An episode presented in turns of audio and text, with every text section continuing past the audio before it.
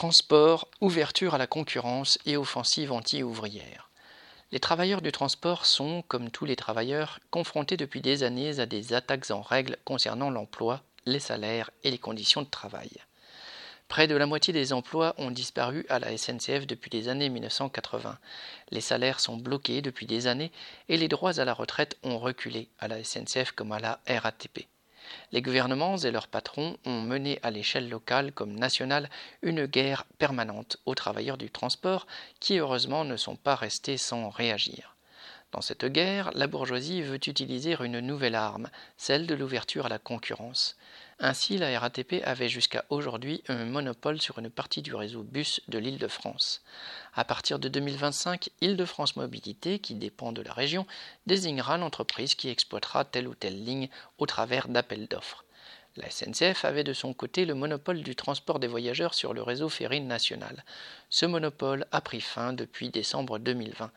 Des appels d'offres peuvent être organisés pour les TER, trains express régionaux, depuis cette date et seront obligatoires à partir de 2023, comme pour le Transilien ou les trains interrégionaux. En cas de changement d'exploitant, les travailleurs, tant de la RATP que de la SNCF, affectés aux lignes en question, seront transférés aux nouveaux titulaires. Évidemment, l'objectif du patronat et du gouvernement est d'en profiter pour faire reculer de manière considérable les conditions de travail et de rémunération.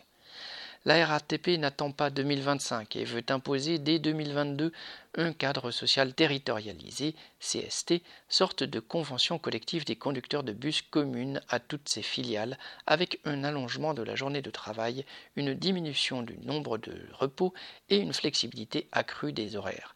Le chantage de la direction est si vous voulez que nous conservions les marchés, vous devez accepter de nouvelles dégradations.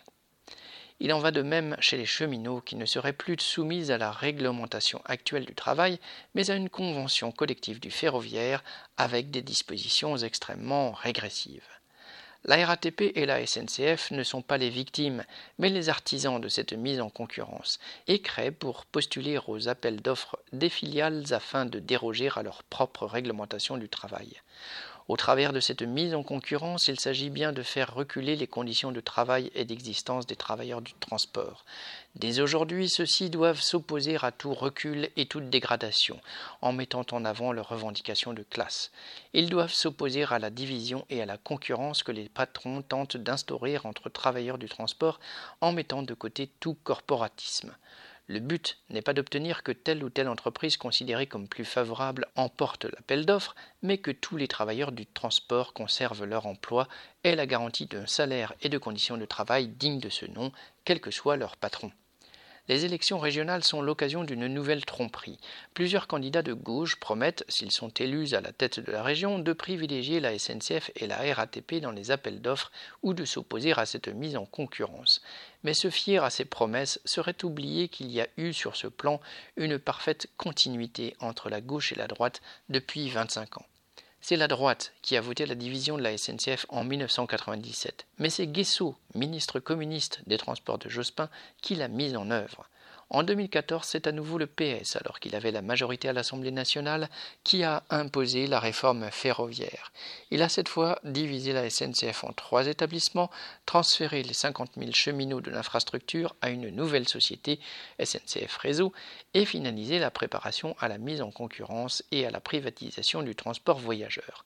C'est encore le PS, en 2016, qui a imposé un décret socle dans le secteur ferroviaire permettant un recul considérable de la réglementation du travail. Les travailleurs doivent ne compter que sur leur lutte et se méfier de tous les faux amis qui se sont révélés de vrais ennemis. Correspondant lutte ouvrière.